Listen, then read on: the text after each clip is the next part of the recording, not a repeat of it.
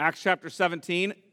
We're going to be continuing in the book of Acts with the ministry of the Apostle Paul as he's gone to Macedonia, and then from, uh, from really as he got to Macedonia to Philippi, then Thessalonica, then Berea, and now he's taken a ship over to Athens. We looked at his arrival in Athens last week, and now we're going to look at, at Paul's sermon there in Athens. As Paul is brought in to the Areopagus before what would have been like a city council, if you will, and is questioned. We're going to hear his response. So, if you will, Acts chapter 17, we're going to start in verse 22. So, Paul, standing in the midst of the Areopagus, said, Men of Athens, I perceive that in every way you are very religious. For as I passed along and observed the objects of your worship, I found also an altar with this inscription To the unknown God.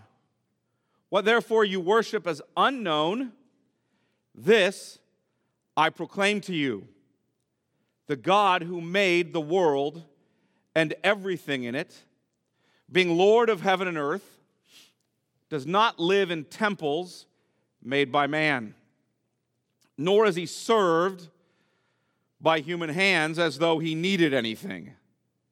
Since he himself gives to all mankind life and breath and everything. And he made from one man every nation of mankind to live on all the face of the earth, having determined allotted periods and the boundaries of their dwelling place, that they should seek God in the hope that they might feel their way toward him and find him Yet he is actually not far from each one of us. For in him we live and move and have our being. As even some of your own poets have said, for we are indeed his offspring. Being then God's offspring, we ought not to think that the divine being is like gold or silver or stone, an image formed by the art and imagination of man the times of ignorance God overlooked. But now he commands all people everywhere to repent because he has fixed the day on which he will judge the world in righteousness by a man whom he has appointed. And of this he has given assurance to all by raising him from the dead. Now, when they heard of the resurrection of the dead, some mocked. But others said, We will hear you again about this. So Paul went out from their midst. But some men joined him and believed, among whom also were Dionysius the Areopagite and a woman named Damaris, and others with them. Let me pray. Father, we ask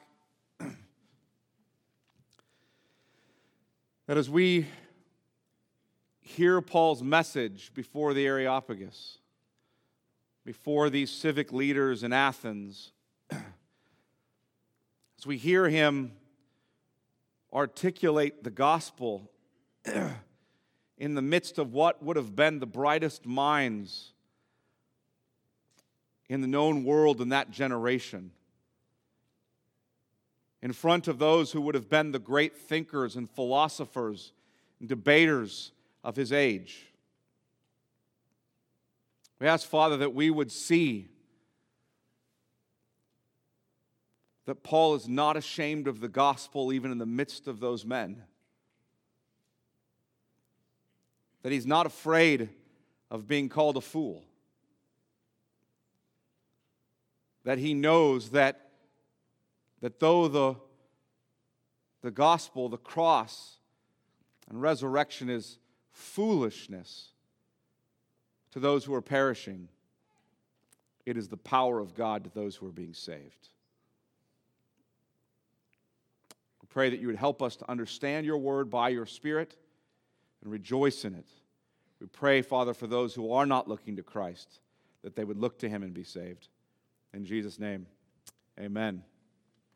Well, as we've looked at the mission of Paul the last couple of weeks, as he went into Thessalonica and Berea coming out of Philippi, I have emphasized something really as we went there. Um, and then last week as he came into Athens about Paul, which is that Paul loved the lost, he had a zeal to see them saved, and that above all, Paul was jealous for the glory of Christ.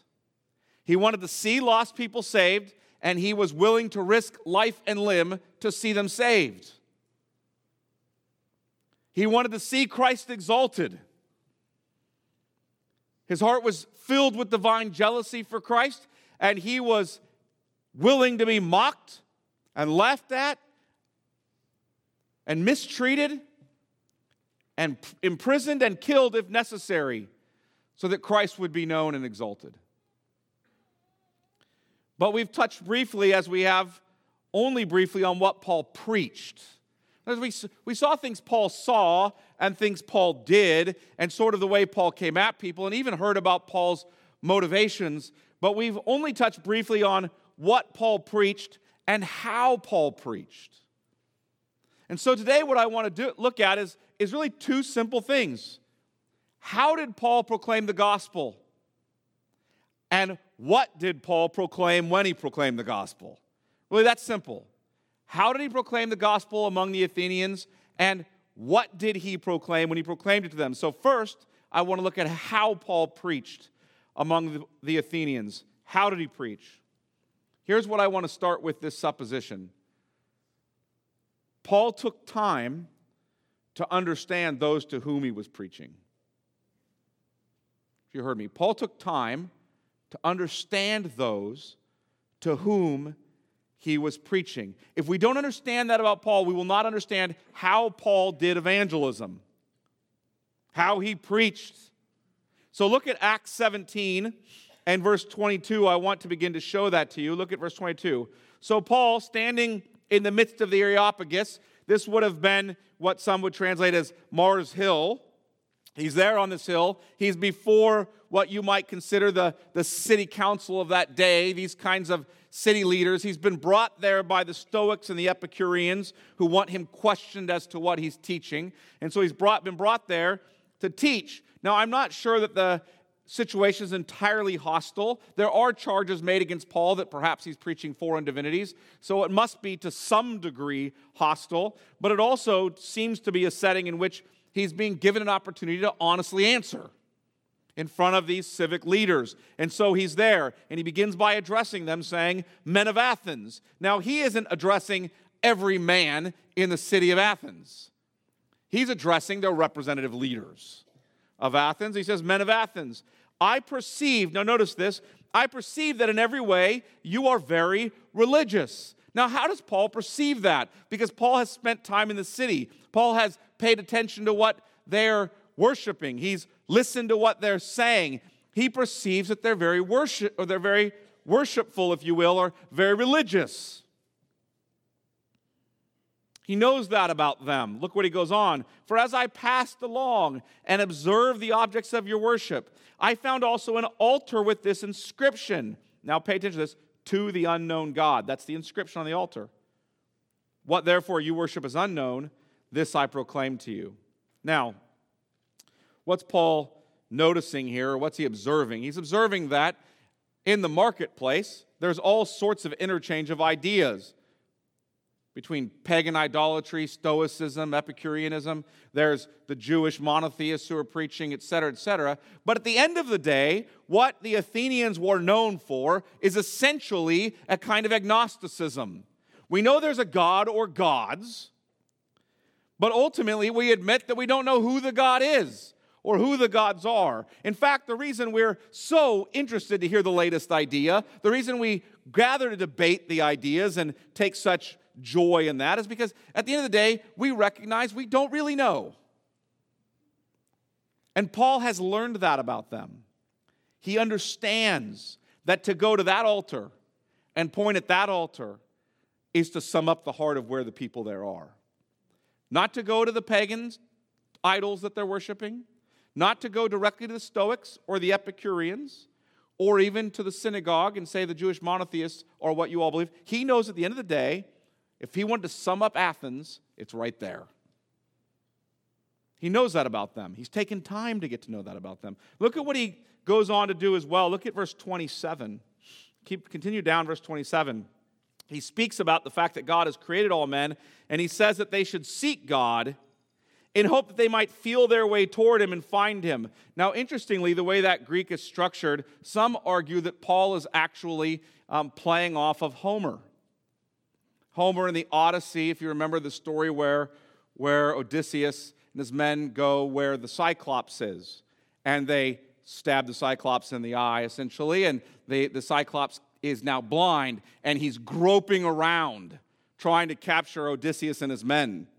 And they're saying that, that Paul is actually so familiar with his own culture and time that he can quote, if you will, a Greek phrase that would have been potentially used by Homer. As you're, you're groping around in the dark for God, like the Cyclops is groping around for Odysseus. Blinded, can't see. Now, they, they argue whether he's quoting him or another thing from Socrates, where Socrates is talking about reason and rationality, etc. I don't know what he's quoting from, but the fact that he's potentially quoting from Homer or Socrates tells you something, doesn't it? Now it goes on. Yet he's not actually far from each of us, verse 28, for in him we live and move and have our being. He's probably quoting there Epimenides of Crete, another philosopher of that day. And if you go on, and as even some of your own poets have said, and now he, now he quotes Aratus, a poet of that time, for we are indeed his offspring. So it seems that Paul is able to interchange with the Stoics and the Epicureans and the Jewish monotheists. He's potentially able to quote from Homer or Socrates, Epimenides, Aratus. He's taken time to get to know the people he's speaking to.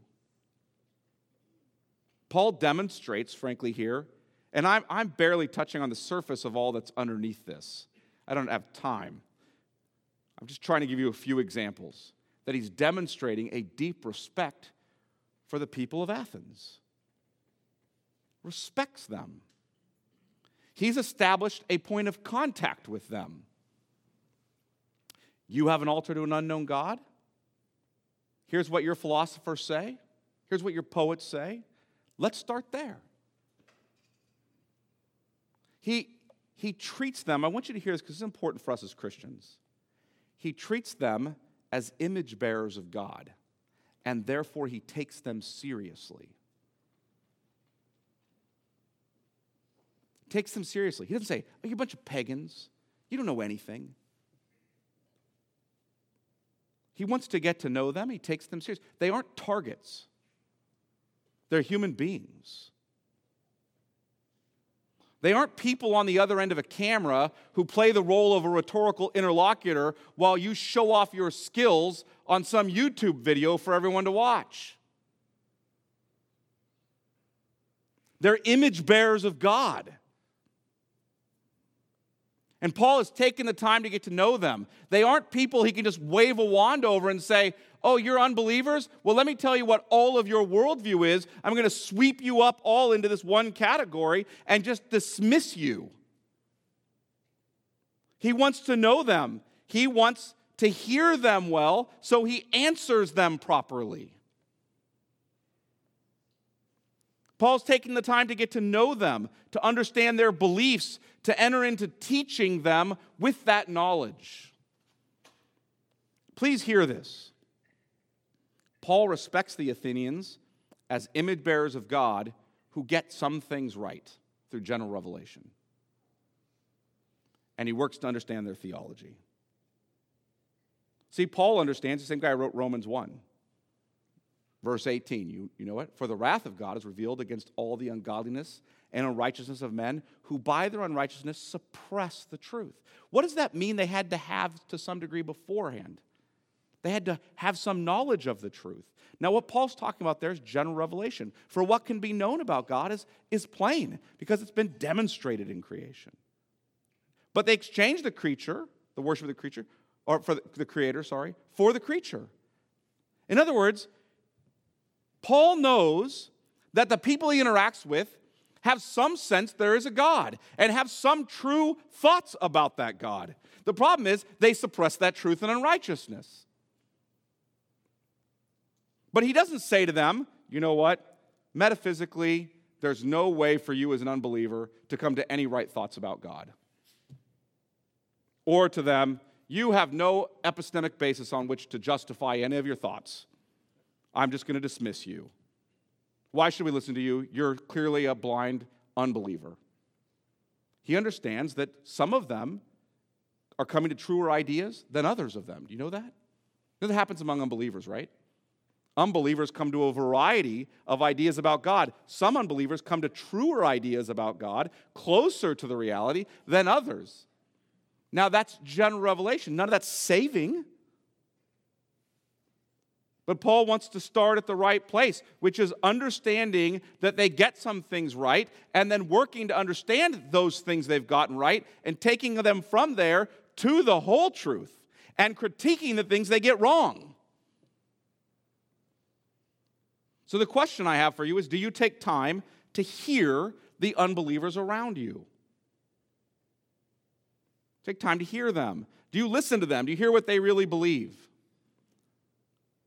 Almost every week now, uh, or at least every other week, I've told you this before, I have lunch with um, one of the leaders in the local Muslim community. And uh, I've had people warn me about having lunch with him. You know what they tell me?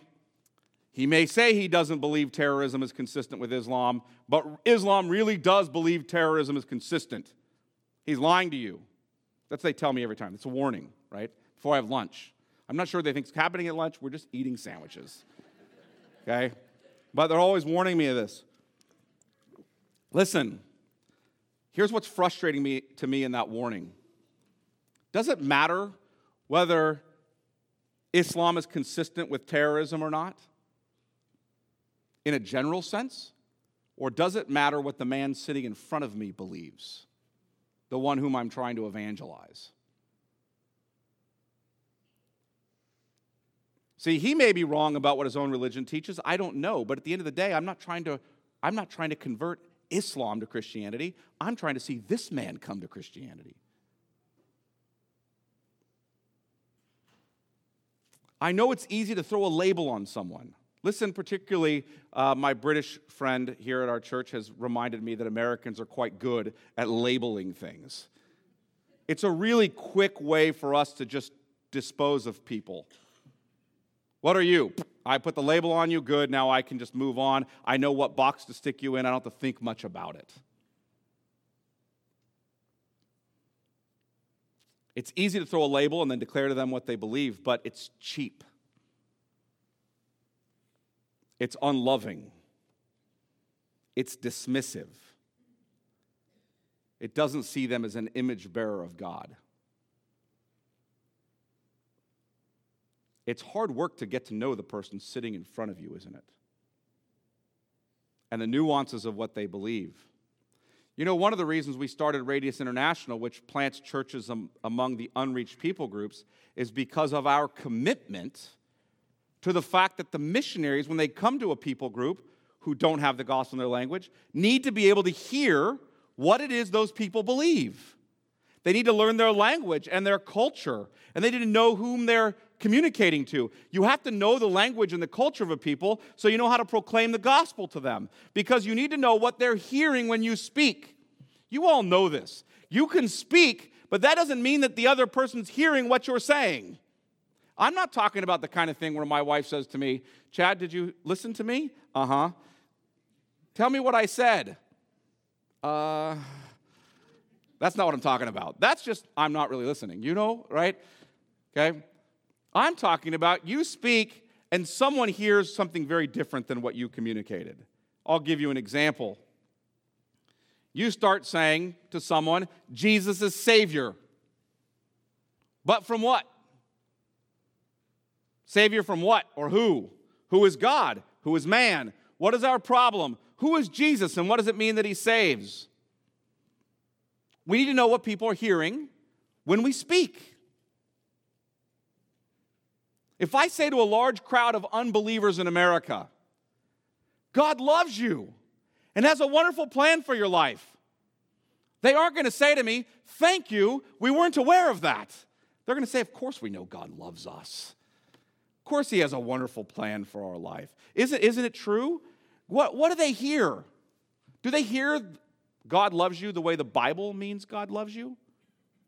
Or do they hear God affirms you in whatever you want to do with your life?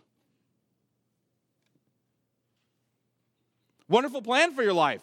Do they hear God wants you to be saved by looking to Jesus Christ, whom He sent for you, and apart from Him, you're condemned? Or do they hear God wants to make things work out for you so that life is more prosperous and happy? This is the thing you have to understand. Your audience is hearing something when you're speaking. Do you get to know them well enough to know what they're hearing? See, I can shout, Jesus is the answer from every street corner in the city, but Jesus is only the answer if they're asking the right questions.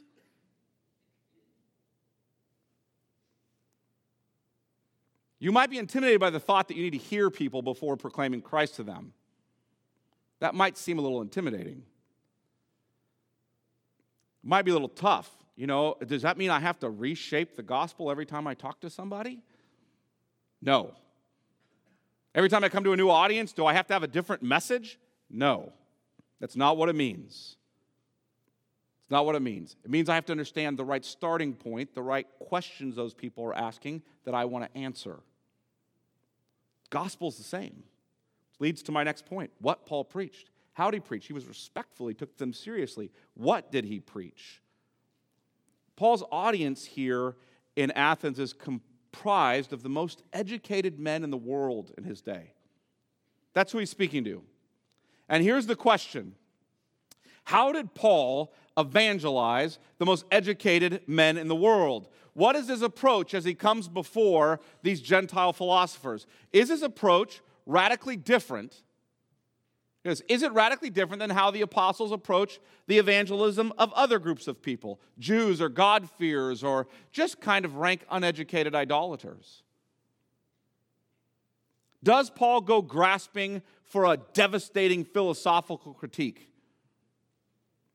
Does he dismiss their unbelieving philosophy altogether? How does he approach it? What does he say to them? What's his message? Look at Acts 17 22 again. So, Paul, standing in the midst of the Areopagus, said, Men of Athens, I perceive that in every way you are very religious. For as I passed along and observed the objects of your worship, I found also an altar with this inscription to the unknown God. What therefore you worship as unknown, this I proclaim to you. Paul is starting with the questions they're wrestling with. They're religious, very religious, but they admit they don't know who God is. They say God is unknown, and Paul is agreeing with them. He wants to start. You're right, you are ignorant about who God is, but I know him. I know the true God. So Paul uses their ignorance about the identity of God as a jumping off point. You want to know who he is? I can tell you who he is. And folks, to preach the gospel, we must necessarily begin. I want you to hear this. We must necessarily begin with who God is. Who's God? Paul's following the method of the apostles in this, by the way. I can show you this in every single evangelistic sermon in Acts, but I'm just picked three quickly. So keep your hand in Acts 17 and look at Acts chapter 3. Acts chapter 3. If you're familiar with this, post Pentecost, Paul, sorry, not Paul, Peter and John, Peter and John have gone and healed a lame beggar. Peter and John have healed this lame beggar, and, and there's, there's quite a, a bit of noise about the healing of this lame beggar in Solomon's portico. And so, so the people want to know about it. Now look at verse 11 of chapter 3. While he clung to Peter and John, all the people, utterly astounded, ran together to them in the portico called Solomon's. And when Peter saw it, he addressed the people. Now, who's his crowd? His crowd is a crowd of Jews who believe the Old Testament. at the temple, seeing this man who's been healed, rushed there to hear about it. And look what he says Men of Israel, why do you wonder at this? Or why do you stare at us as though by our own power we pray and have made him walk? See, now the men of Israel are there, and Paul knows, or Peter, sorry, knows the question in their mind. Peter realizes the question in their mind is how did this happen? Who did this? Where's the power from to heal this man? He knows that's their question, and so he starts there. Look what he says. He starts with God. Why do you stare at us as though by our own power or piety we have made him walk? Look, verse 13. The God of Abraham, the God of Isaac, and the God of Jacob, the God of our fathers, glorified his servant Jesus, whom you delivered over and denied in the presence of Pilate when he had decided to release him. In other words, we want to start with who is God? Who is he? Now, to this Jewish audience, they are incredibly familiar with the Old Testament, so he wants to say, the God I'm talking about is the God you already know in the Old Testament, the God of Abraham and Isaac and Jacob. That's the God who we worship. That's the God who healed this man. We're not presenting to you some other God, we're presenting the God you know from the Old Testament. Now, he wouldn't have called it the Old Testament, that would have been the Bible then, but that's the God we're talking about. Look at Acts chapter 10. Peter is then sent um, in Acts 10 to the house of Cornelius a God fearing Gentile. What you need to understand about Cornelius is that he is a Gentile, i.e., a non Jew, and he's a God-fearer. That means he believes in the God of Israel. But he worries that God has elected Israel and the Jews, the, the ethnic children of Abraham and Isaac and Jacob, and he has not elected the Gentiles. And so does God see me the same way he sees them. Now, how do I know that? Because look at the jumping off point for Peter. Go down in Acts chapter 10 as Peter comes to speak to him about the gospel, and Peter's just had this vision. Just had this vision that Gentiles are included in the people of God. They've been declared clean. Now, look at verse 34. So Peter opened his mouth and said, Truly I understand. Now, notice the starting point God, that God shows no partiality. See, God doesn't favor Jews over Gentiles.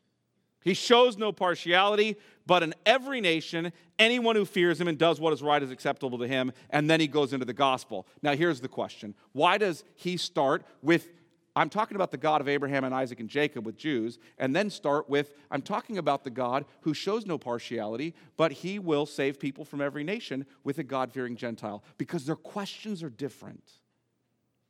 Peter are you bringing witchcraft into the temple? Are you bringing the worship of false gods in the temple? No. The God I proclaim to you, the God whose gospel I'm going to make known to you, that's the God of Abraham and Isaac and Jacob. Peter, would God accept me as a Gentile? Doesn't God favor the Jews? The God I'm preaching to you? The God of the Old Testament that you've already been believing, Cornelius? He wants to save men from every tribe and tongue and nation. He doesn't show favoritism. Chapter 14. Paul now and Barnabas come across a group of what you might call uneducated idolaters. Not, these are not sophisticated philosophers like at Athens. These are average, common, not highly educated folks who are caught up in pagan idolatry chapter 14, as Paul and Barnabas come to them in Lystra, says this look at verse 12 after they had done it, or verse 11, when the crowd saw what Paul had done, verse 11, they lifted up their voices, saying in Lycaonian, The gods have come down to us in the likeness of men. In other words, here are Paul and Barnabas doing this, and they think the gods have come down, and they're thinking the Greek gods. So they say, Barnabas they called Zeus, and Paul Hermes because he was the chief speaker, the messenger of Zeus, right? And the priest of Zeus, whose temple was at the entrance of the city, brought oxen and garlands to the gates and wanted to offer sacrifice with the crowds. But when the apostles Barnabas and Paul heard of it, they tore their garments and rushed out in the crowd, crying, Men, why are you doing these things? We also are men of like nature with you, and we bring you good news. Listen, that you should turn from these vain things, idolatry, to a living God. Now, I want to start with these pagans and identify what living God I'm talking about, who made the heaven and the earth and the sea and all that is in them. He's the creator of all things. There's one God, He's the creator of everything. Peter never has to say that to a group of Jews, nor does he have to say that to a group of God fearing Gentiles. They already believe that God created everything. They're misunderstanding who God is, what the Old Testament scriptures have said. And so he wants to correct their understanding of God and launch from there to the gospel. In this case, these men have false gods, so he's going to go right back to the fact that the gospel I'm preaching is from a God who created everything. Now, my point being this on every occasion, the apostles understand their audience and the theology of God they have, and they start there. So in Athens, you have an inscription of an unknown God. The God you don't know, I know him, and I'm going to proclaim him to you. They start with who God is. Who is God? Who are we? What is life really about? What's our purpose? What's our problem? And they understand that those questions are there, and the gospel must begin by biblically recasting someone's understanding of God and of themselves. By themselves, I mean this what a man is. Unfortunately, now, we have to, when we say you have to re, you have your understanding of God and yourself recast, everybody hears the word self, they hear the word self in psychological categories. Who am I anyway? And, and what's my personality type? And what are my strengths? And can I take a strength finder test? And how does the gospel respond to my personality and strengths? Who cares? You're a man. You were created by God in the image of God. And you're a sinful man. Now you say, I'm talking that, again, gender inclusive. In the fall, right? Condemned we all. We were all condemned in the fall with Adam. We were all created by the same God. We have to understand that. So you have to recast people's understanding of what man, the self even is. If you're going to preach the gospel to them, because otherwise they immediately hear when you start saying Jesus wants to save you, they from yourself, they hear Jesus wants to save me from my hurts, habits, and hangups. No, Jesus wants to save you from your wickedness and rebellion. Jesus doesn't want to save you from, you know, by declaring, you are a victim. Let me save you from all those who victimized you. He wants to save you from, you are a rebel against my holy will. Let me bring forgiveness to you for that. We have to recast who God is, who man is. So that's what Paul does. He starts with who God is. So, verse 24 of Acts 17. The God who made the world and everything in it. Okay, I want to start with I'm talking about God, the Creator.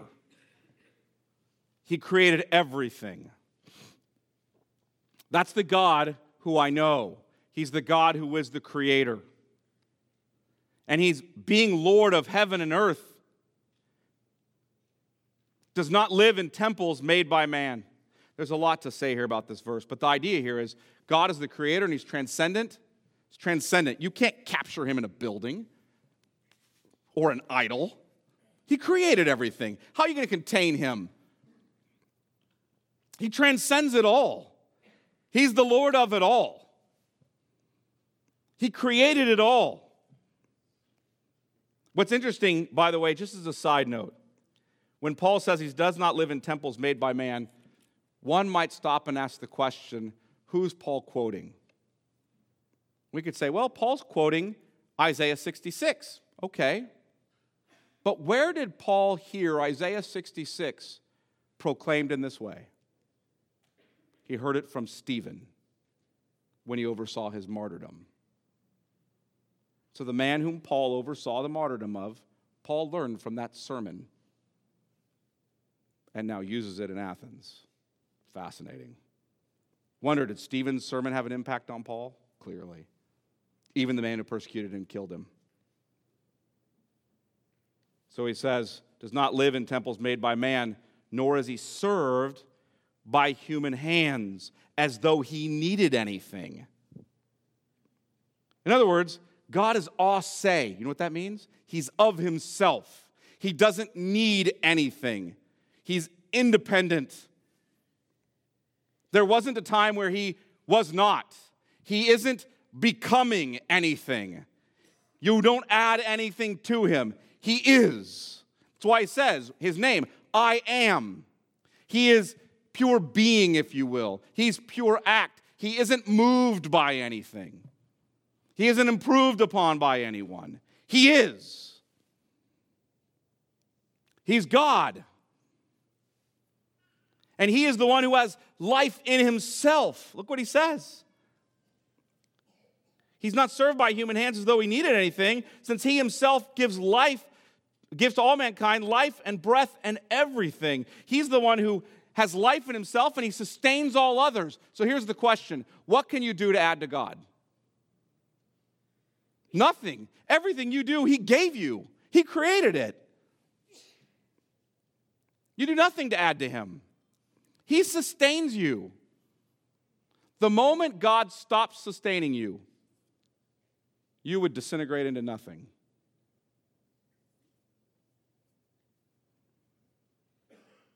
God is sovereign further, he says, over the nations and peoples. Look at verse 26. And he made from one man a reference to Adam, which we'll come back to in a minute, made from one man every nation of mankind to live on all the face of the earth. Having determined allotted periods and the boundaries of their, in other words, the nation's dwelling place. He's not talking about individuals here, though I would tell you that God has determined the time and place in which you live. That is true by extension. But theologically, he's talking here about the fact that God is sovereign over all the nations. He determines where they are when they are. There's nothing that happens in human history that he is not in control of. Further, he goes on to say, verse 27, why, why does he control his nations the way he does? That, here's the end, that they should seek God in the hope that they might find their way or feel their way toward him and find him. Yet, now notice this phrase, yet he's not actually far from each one of us. For in him we live and move and have our being. Even as some of your poets have said, for we are indeed his offspring. God is near us, and he's created us for fellowship with himself. How do we know he's near us? Because in him we live, live and move and have our being. Now, I, want you to stop and think about the depth of that some, to some degree. I, I wish I had time to just give a whole lecture on that, but I don't. Right? We're in a sermon. So, what, what's he getting at here? He's getting at the fact that, that God gives you life and sustains your life, and He gives you motion, and you, you have being because He gives you being. There's nothing about your life that, that you have apart from Him whether you recognize it or not. Um, I saw R.C. Sproul talking about this. Um, he, he picked up a pen and he held the pen in his hand. He said, Are you ready? Watch this. And he threw the pen up in the air and then he caught the pen. And he said, Now, did my hand make that pen move? Did I give it motion? Yes. I gave it motion. But he said, Here's the thing we have to understand what Paul's saying here. In Him, we live and move and have our being. That even the motion of my hand giving motion to that pen, it, that motion is given to me by God. He moved me. He's the, the mover who isn't himself moved by any. He's the one who gives being to those who are becoming. Though he never becomes anything, he is. He's the one who has life in himself and who gives life to those who, apart from him, have no life. You understand? We are the creature, he is the creator. And Paul wants to make that clear. But here's the amazing thing He wants to have fellowship with us. We're created for that end. Further, God is the holy judge. Just go down to verse 31. He talks about the fact that men need to repent, and he says this He has fixed the day on which he will judge the world in righteousness by a man whom he's appointed. In other words, God is not only all of these things, he is the judge, and he will judge the world in righteousness by a man whom he's appointed. Now, the next question is then, who is man? If that's who God is, and folks, I just barely scratched the surface of what Paul's saying here. Barely. If that's who God is, who's man? Verse 24 the God who made the world and everything in it. What's the first thing we need to understand about man? He's created, created by God. Verse 25, he's dependent. He gives him, he himself gives to all mankind life and breath and everything. So man is created, man is dependent.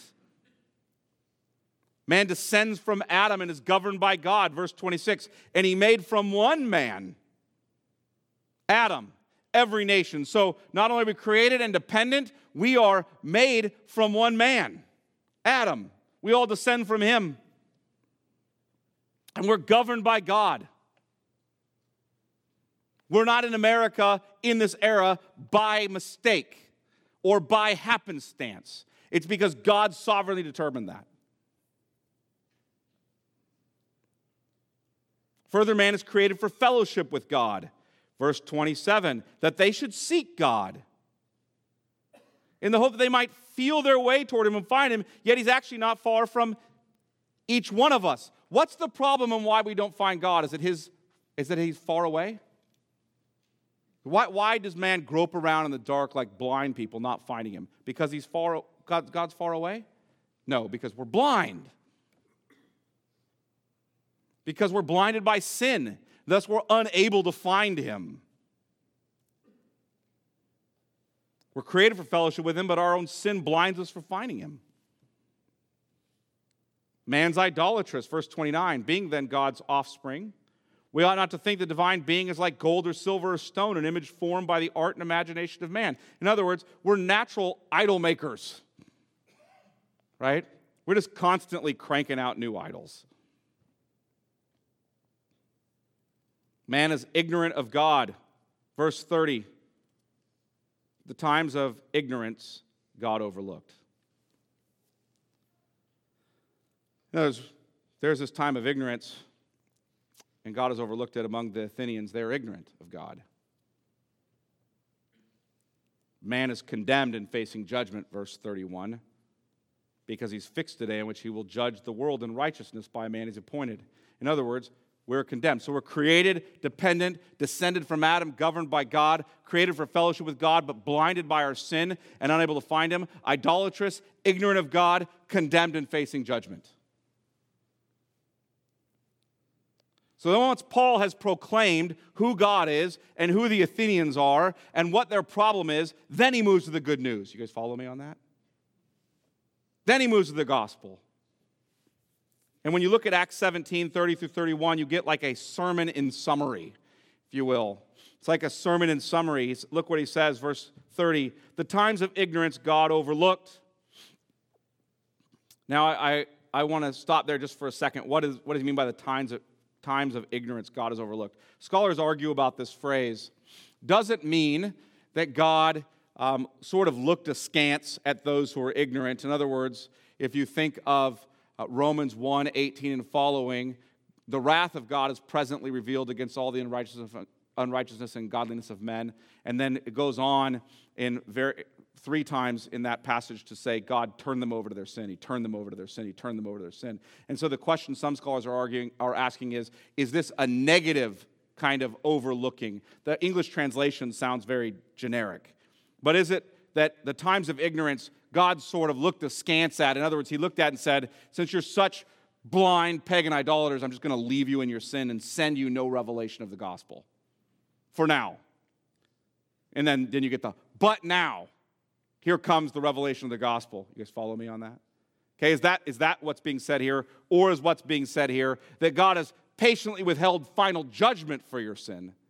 You deserve final judgment all along, but He's patiently withheld that final judgment for your sin, but now judgment's coming. Um, I don't know. I, I just don't. I mean, older scholars prefer that the idea that this is very negative and God has essentially said, I'm not sending you any revelation. They look at that redemptive historically. In other words, they say God sent revelation to Abraham, to Isaac, to Jacob, to the Jews, but God did not send revelation to the Gentiles until at which time Christ came. And now that the gospel is going forward to the Gentiles, what's happening is that's the but now that you, you were in these times of ignorance. God left you in your sin, but now He's bringing you the gospel. That's the older view. The more contemporary view is that God was patient in not bringing final eschatological judgment. But now that Christ has come, the time for patience, if you will, is sort of coming to an end. The day, that, that day has come that the gospel is now being proclaimed and Jesus will return and judge the living and the dead. I'm not sure. The second option is more modern, probably because it sounds more, you know, more positive in some ways. But I don't know. Here, here's the point. Here's the point. Paul's saying, the gospel has come. Jesus has come. You were in ignorance, but no more. No more. The revelation of the good news is here. What's the proof that the revelation of the good news is here? Jesus has come. He lived perfectly in our place. You might say, uh, where do you get all that freight to put into these two verses? Because it just says, the times of ignorance God overlooked, but now he commands all men everywhere to repent because he's fixed the day on which he will judge the world in righteousness by a man whom he's appointed, and of this he gave, has given assurance to all by raising him from the dead. Listen, if you just go by inference, Paul did not preach a two sentence gospel message. Luke is summarizing, and he's summarizing assuming you've been reading his book and you've seen the much longer gospel presentations up to this point, and that you read his first volume, the Gospel of Luke, and you know this story. So he's summarizing and he's boiling it down for you what Paul preached to them. When he preaches repentance, what does he have to preach to preach repentance? Sin, violation of the law. If he's, repeat, if he's preaching the fact they need to turn from, repent and turn from impending judgment, what does he have to tell them? That there's the possibility of forgiveness. If he's going to preach to them that someone resurrected, what does he also have to tell them? That someone died. You guys follow me on that? So he's preaching the gospel to them that Christ lived perfectly in our place. He kept the law. He did not rebel against God as we did. He wasn't a blind man groping around in the dark who couldn't find God. God was near to him, and he was near to God from his conception. He paid for our sins on the cross.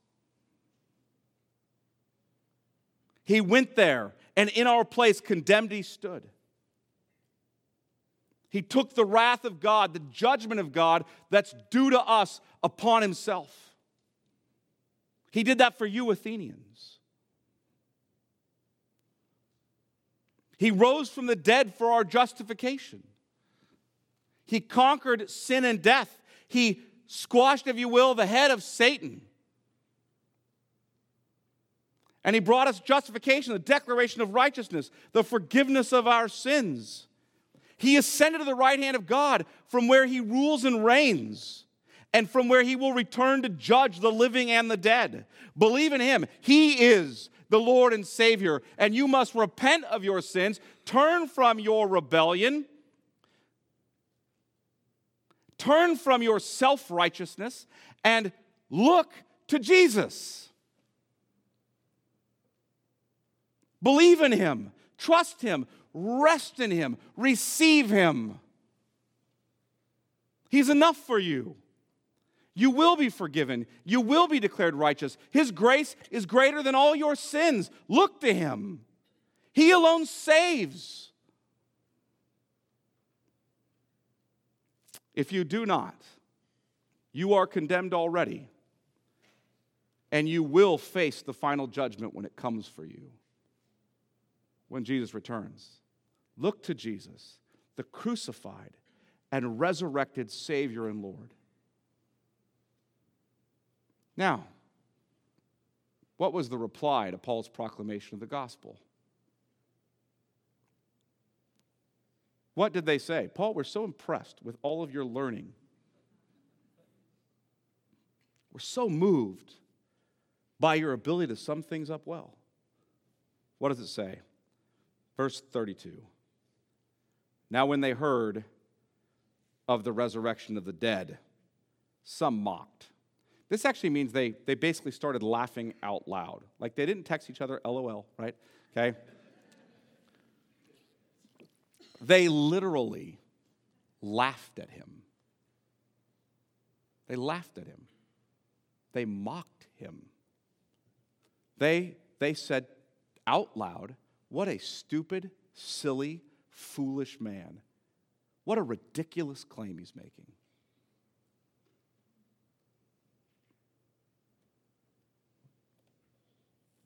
But others said, We will hear you again about this. In other words, there's this crowd who completely rejects him and mocks him, rejects Christ and mocks him.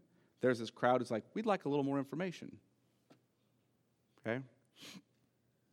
And then, so Paul went out from their midst, verse 34, but some men joined him and believed. They became part of the church. It's interesting, that's the language Paul continues, or Luke continues to use in Acts 17. It's not just that they intellectually assent to something, they join a community. Joined him and believed. Among whom were Dionysius the Areopagite and a woman named Damaris and others with him. Now, there, these names come up later in the New Testament. Some argue that Dionysius the Areopagite was the first bishop in Athens. We're, we're not quite sure. There is some historical evidence that direction, some, some weakness to that historical evidence as well. So I don't know, but these people obviously become names that are important in, in the ministry of the early church. Names Luke would assume that his initial audience would have known. But here's the point some folks mocked him and laughed at him at the end of the day, and some folks believed and joined the church. Those who did not believe said, What a fool! For the gospel is foolishness to those who are perishing. Others said, We will hear more, and, they believed. Because for us who are being saved, the gospel is the wisdom of God and the power of God. Sovereign Grace, I pray we're willing to listen well and respectfully to unbelievers, to treat them as image bearers of God who deserve to be treated with seriousness. I pray we're willing to open our mouths and proclaim the gospel to them. I pray that we are willing to be openly mocked for the sake of the salvation of others. And I pray that the Lord will be pleased to save many through us that said, let me pray. Father, we ask, we ask that you would cause us by your Spirit to treat everyone you've created as an image bearer. We would take them seriously, that we would be respectful, that we would hear well, understand them, and that when we have, that we would be willing to open our mouths and proclaim the gospel. Help them to see who God is, who we are. Help them to see our own sin and rebellion, your great loving provision in Christ, and that they would turn to Him and be saved. I pray we'd be willing to be mocked and called fools and laughed at, humiliated, so that Christ would be greatly known, so that people would be saved. We pray you would be pleased, Father, to save many, many people through us. We pray this in Jesus' name. Amen.